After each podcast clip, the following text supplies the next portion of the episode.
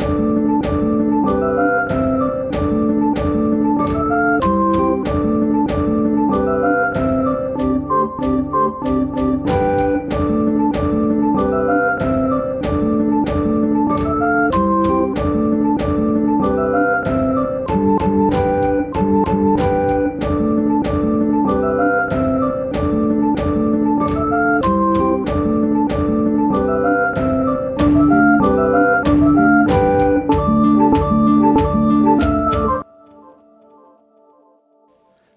and welcome to Shuffle Buddies. My name's Chris Heine, and Casey is not actually here today. She has taken advantage of this new work from home reality that we live in to take a few weeks to work from sunny California and escape the endless cold and darkness that is a Minnesota winter.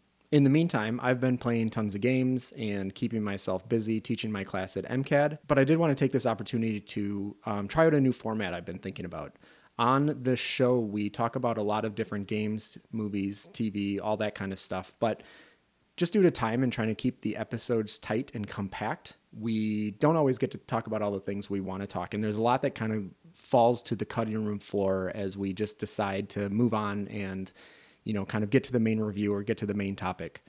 And there's definitely a few things that I've wanted to revisit to, but, you know, the march of time just keeps happening and new things come up. So I thought maybe I would occasionally do these episodes where it's just just me talking about one specific thing. I thought I would call these episodes a deck of one.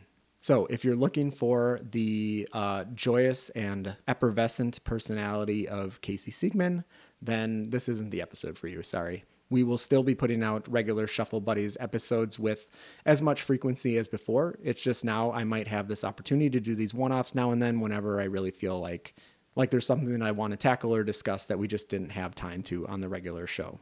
So, throughout my gaming life, for lack of a better word, solo games have always kind of been a passion of mine and something that I've really appreciated and that I have always made a part of my gaming diet, I guess. And with the last few years, the number of games that incorporate solo content or include um, ways to play just by yourself has just like really skyrocketed. So it's a really great time to play in that space. And so I thought that might be a great place to start this series and just talk about some of the solo gaming experiences that I've had and some of the games that I really like and kind of approach it from that perspective.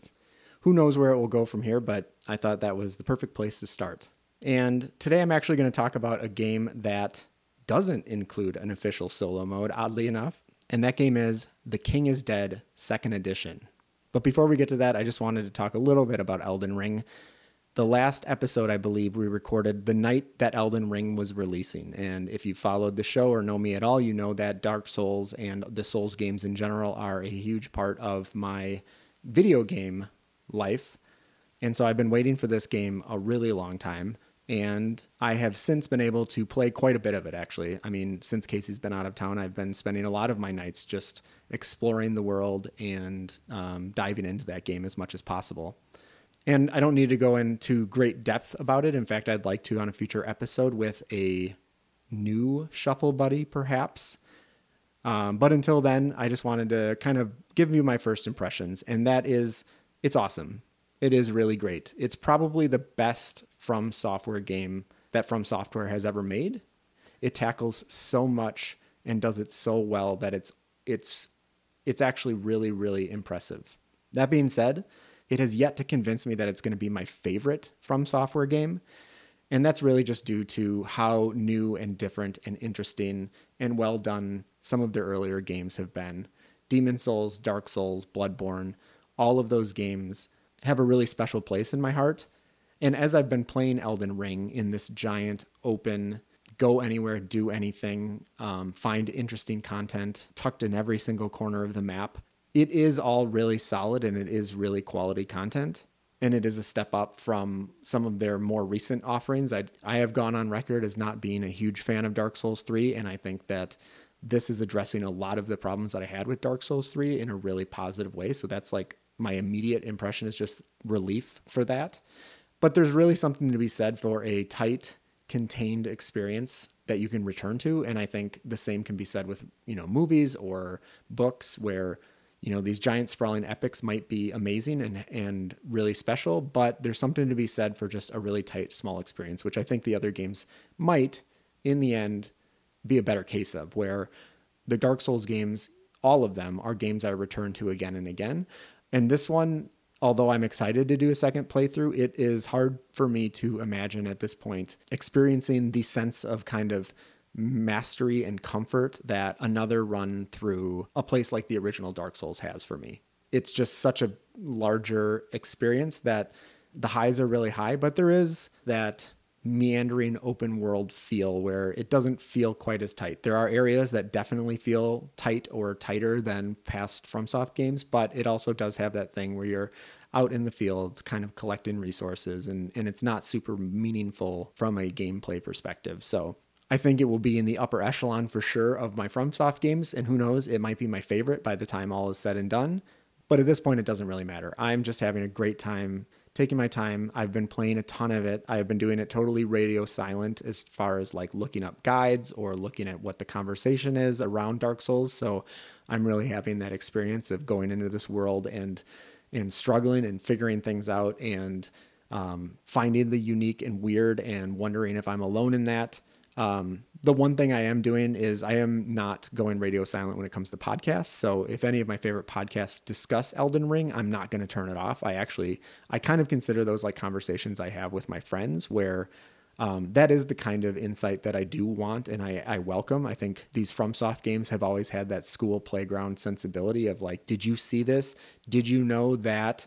You know, it's almost these playground myths that like the warp whistle in Mario that that are almost unbelievable and you're kind of just like sharing these experiences and say did you see this or did you see that? And it's not so much as a as a guide or walkthrough. It's just kind of like sharing revelations and and sharing and sharing new information and, and just kind of taking joy in that. So i definitely am not depriving myself of that but for now i am uh, stumbling through the world uh, doing my best to stay alive and i've tackled a lot of it so far and it's been awesome.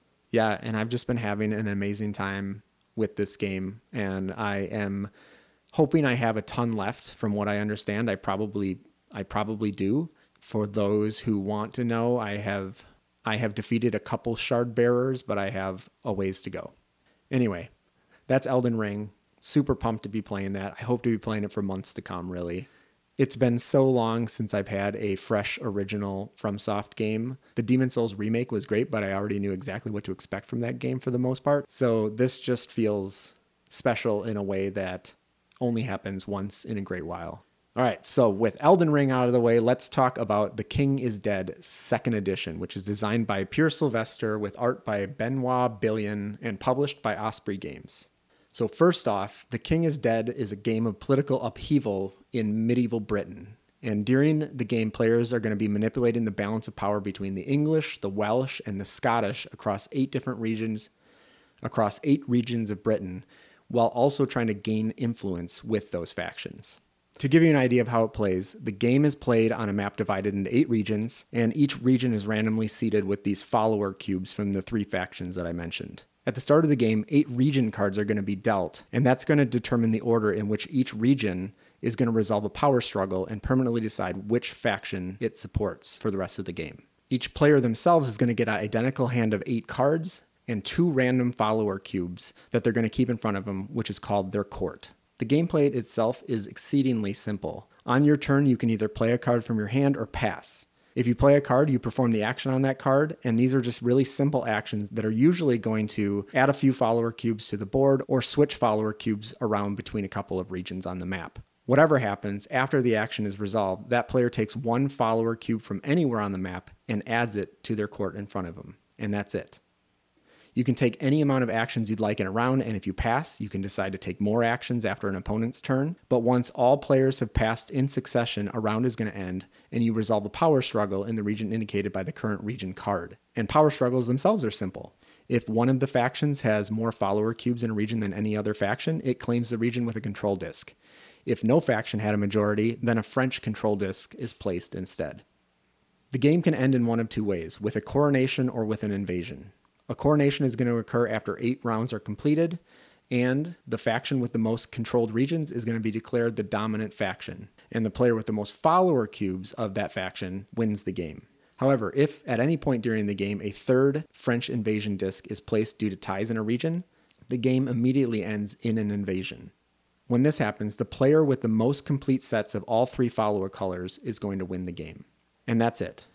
So, when I first picked up The King is Dead second edition, I played it with a few friends and I did think it was an incredibly clever and constrained design, um, but I didn't love it. I think with the players I was playing with, they were looking for more decisive battles, more obvious winners, more of a feeling of making a lot of progress. But what I've discovered as I've gone on is this just really isn't that kind of game. This is a game of ever so slightly manipulating the odds in your favor or moving people into already hopeless situations just to get their cubes off the board. It really is a game that feels a little bit more like intrigue and subtly shifting the tides of battle instead of making decisive plays as like a commander. Not only that, I've come to really appreciate that this is a game of ties.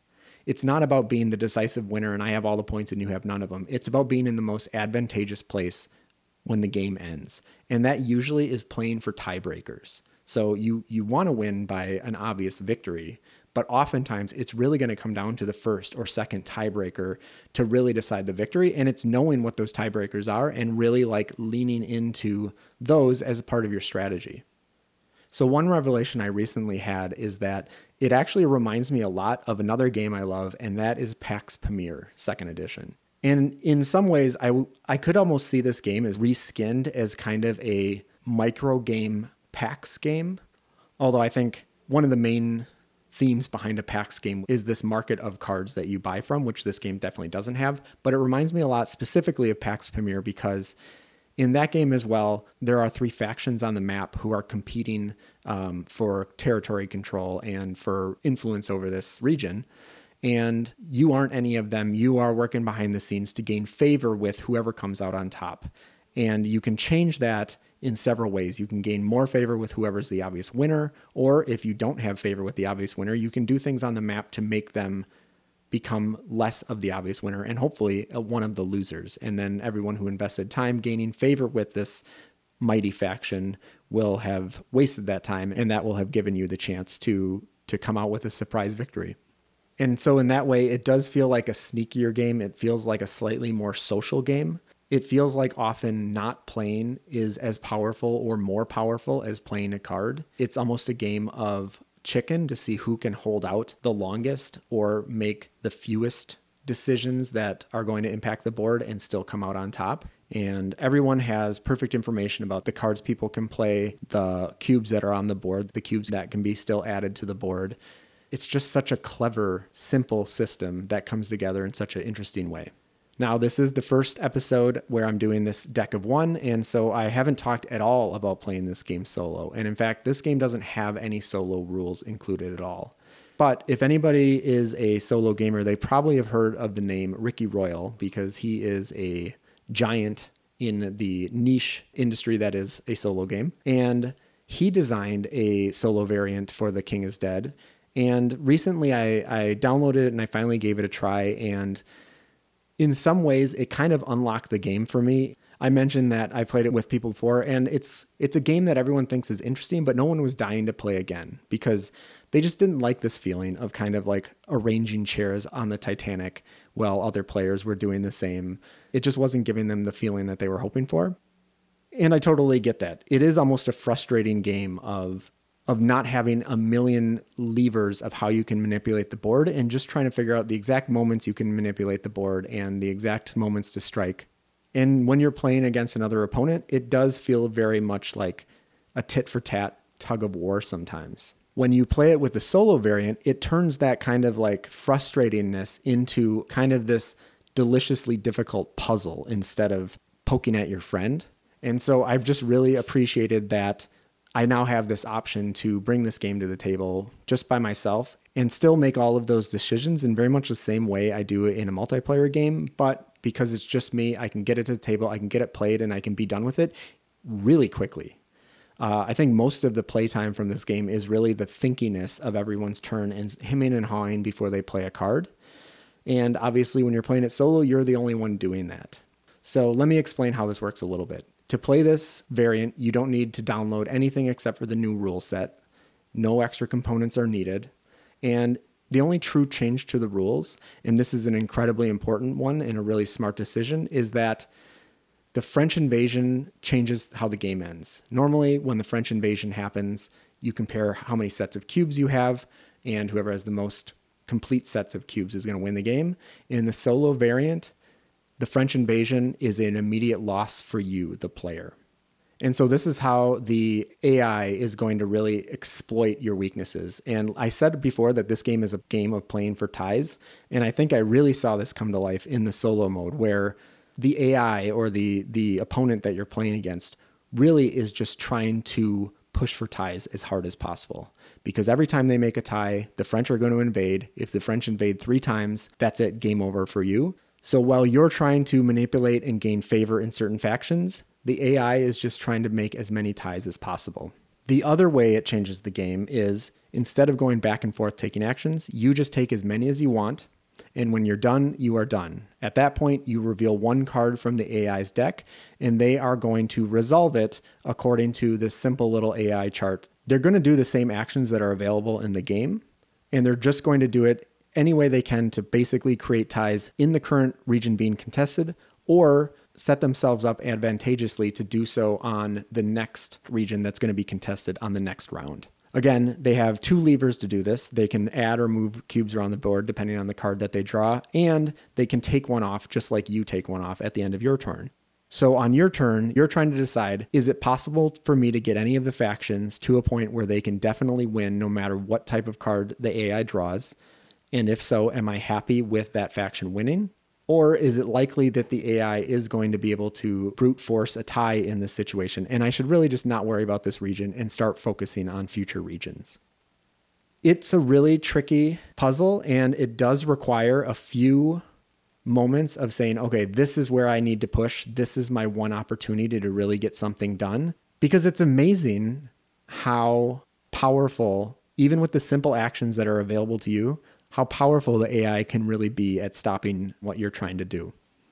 In this really simple game, I have had moments of almost that stand up dice roll of saying, like, okay, if this card is blank, I am going to win the game. Or I need it to be anything but this card. Please don't let it be this card, revealing the card and then throwing my hands up in the air because I got the exact card that will ruin everything I created it does feel like playing another person. It is somebody that I'm I'm cursing their name under my breath. Obviously, it's not the same game as the multiplayer game, and the multiplayer game is great. And I think I want to introduce it to more people, but kind of set up ahead of time that like say, hey, this is a game about managing power and just making things go in your favor. It's a game about subterfuge. It's about whispering in the ear of power instead of being that power yourself. But I'm also happy to have this little puzzle that I don't remember if I said specifically, but it once you know how to play it and once you know how to run this simple AI, it's like a 15 minute puzzle. It's a very quick game. You can just play it, lose, set it up, play again and run it again. And it's it's just a really intriguing way to play this game. That being said, I think earlier I said I'll have a stand up moment where I'm like, this is what I need to win. That's not true. I've never actually won. It is a very hard solo mode, which I think is great for a solo mode, especially a really quick one. Um, you can try again and again. I've gotten really, really close. And again, when I play my absolute best, I am playing for those ties. I am keeping that game going all the way to the end. And then it has come down to the second or third tiebreaker between me and the AI. And I see places I could improve. It feels doable. Ricky actually has a recommendation to just play with one more French invasion disc, which actually the first edition of The King of Dead had. So it's actually just makes it a little bit easier because you can kind of have one more tie before you end the game in an outright loss. I haven't even tried that yet. I feel like it's doable with the three French invasions, but it is just tough as nails hard. So yeah, I think that the King is Dead solo rules that Ricky Royal developed was able to get this game to the table again and again for me uh, where I just kind of didn't have that opportunity before. And it's made me appreciate it in a way that I'm going to make it hit the table more with other players because I'm more confident that it is an amazing game. It just needs to be approached with the right attitude to be appreciated. Speaking of being appreciated, I didn't even mention one of the reasons I love The King is Dead second edition is the way that the production is handled. Osprey Games is a publisher that I really like. They do productions that I really appreciate from a component and graphic standpoint. They are usually pretty elegantly designed. They are usually a little understated. They have really nice components, but they're not ostentatious. The King is Dead second edition is set in medieval Britain, and it really leverages that to great effect. It has this kind of medieval illuminated manuscript presentation that I find just absolutely charming. It feels like the drawings feel of the time. Like I said, it did have an artist, but I'm not sure if that artist was repurposing existing artwork from that period or drawing it originally from whole cloth. Either way, they did an amazing job of just making it feel truly authentic, but not old, if that makes sense. It just is a really nice, cohesive package that feels almost like a relic that could have been something from that era. That aesthetic reason is actually probably the reason it stayed in my collection, because even though I said the first plays of it I had were a little lukewarm, I've kept it around because every time I look at it, I'm just like, man, I just like how this looks. I just really liked to have this on my shelf. And so I'm happy that rediscovering it and finding a new way to appreciate it has has been able to make it go from something that I think is an interesting novelty to something that I think is a really a really important part of my collection. All right. So this has already gone way longer than I had expected this to go, so I'm going to wrap it up here. If you are interested in playing The King is Dead or a lot of other games in their solo mode, Ricky Royal has a whole section of solo variants on his website, which is boxofdelights.net. So if you're interested in that, go check those out because he does great work. He also has a YouTube channel, which is great if you're interested in solo content. He does playthroughs, he does um, development videos that he kind of shows you how his solo variants are working as he's developing them. He does all sorts of great stuff. He is a great person to follow if you're not following him. And speaking earlier of Pax Pamir, he did the solo variant specifically for that game, which Cole Wehrle included in that second edition of that game. And I think Osprey Games should take a cue from that and include Ricky Royal's solo variant of The King is Dead second edition in the third edition of The King is Dead because it doesn't add any extra overhead in terms of components you need to add or anything like that. It would be one more page in the rule book. It is a single page of rules. Um, and it would just give so much more value to this game. It plays great at one, it plays great at two, it plays great at three. I haven't played at four, which it becomes a team game. Um, might be interested to do that. I'm not entirely sure. And I think the solo mode is probably more appealing to a lot of people than that two player team based mode. So if you haven't, go follow Ricky Royal, Box of Delights. He makes a lot of amazing content, and uh, everything he does, I'm interested in hearing about. All right, that was a deck of one, The King is Dead second edition. If you enjoyed hearing this and want to hear more of these little dispatches like this, let me know. If you didn't enjoy it and don't want to hear it, also, I guess, let me know. Um, depending on the feedback, it might determine how often I might consider doing something like this. It is hard not to have another personality to bounce ideas off of and discuss with, but I would like to get content out a little bit more regularly, and this might be an option to do that. So let me know what you think. You can do so in various places. If you're on twitter.com, our username is shuffle underscore buddies. If you're on Instagram, our username is shuffle underscore buddies underscore pod. You can email us directly at shufflebuddiespodcast at gmail.com. You can send me a geek mail on Board Game Geek. I'm the user Teen Wolf Dude. Or you can go to our Shuffle Buddies guild on Board Game Geek, which is boardgamegeek.com slash guild slash 3836. And that's all I have for you today. Casey will be back for our next episode, and I might even have a few other buddies coming on as well soon. So we'll see how that goes. But until then, I will shuffle back to the world of Elden Ring. Shuffle, shuffle, shuffle, shuffle.